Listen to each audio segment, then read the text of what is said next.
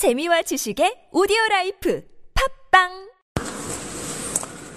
예, 말씀은 시편 11편 1절로 7절입니다. 내가 여호와께 피하였거늘 너희가 내 영혼에게 새같이 네 산으로 도망하라 하면 어찌함인가. 악인이 활을 당기고 화살을 시위에 먹이며 마음이 바른 자를 어두운 데서 쏘려 하는도다. 터가 무너지면 의인이 무엇을 하랴? 여호와께서는 그의 성전에 계시고 여호와의 보좌는 하늘에 있으며 그의 눈이 인생을 통촉하시고 그의 안목에 그들을 감찰하시도다.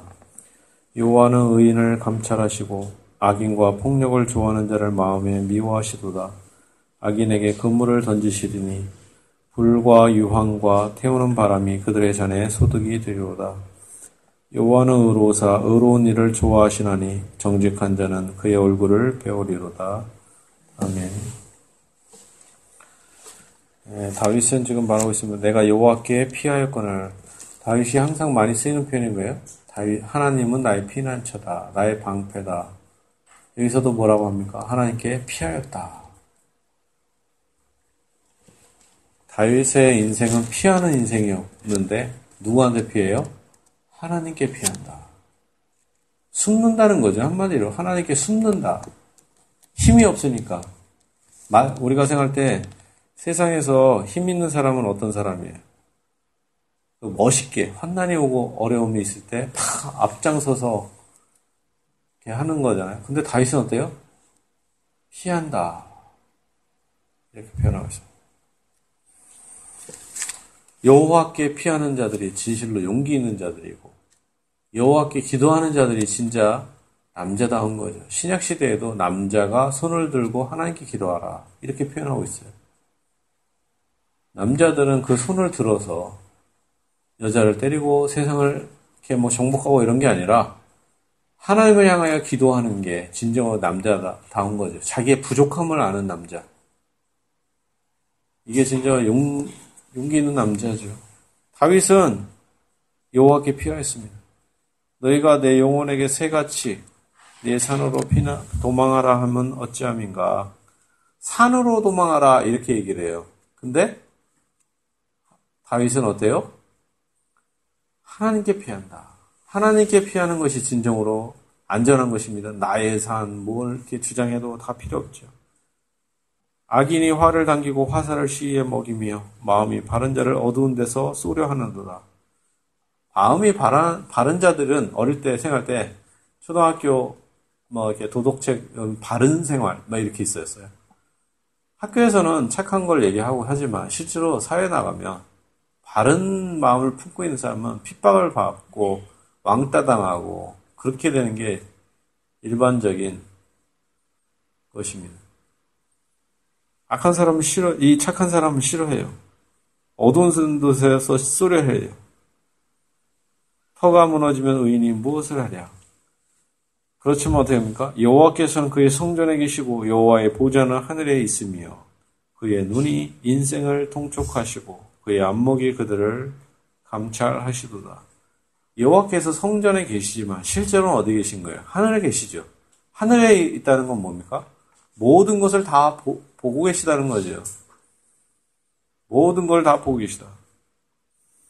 여호와의 보좌는 하늘에 있으며 그의 눈이 인생을 통촉하시고 그의 안목이 그들을 감찰하신다.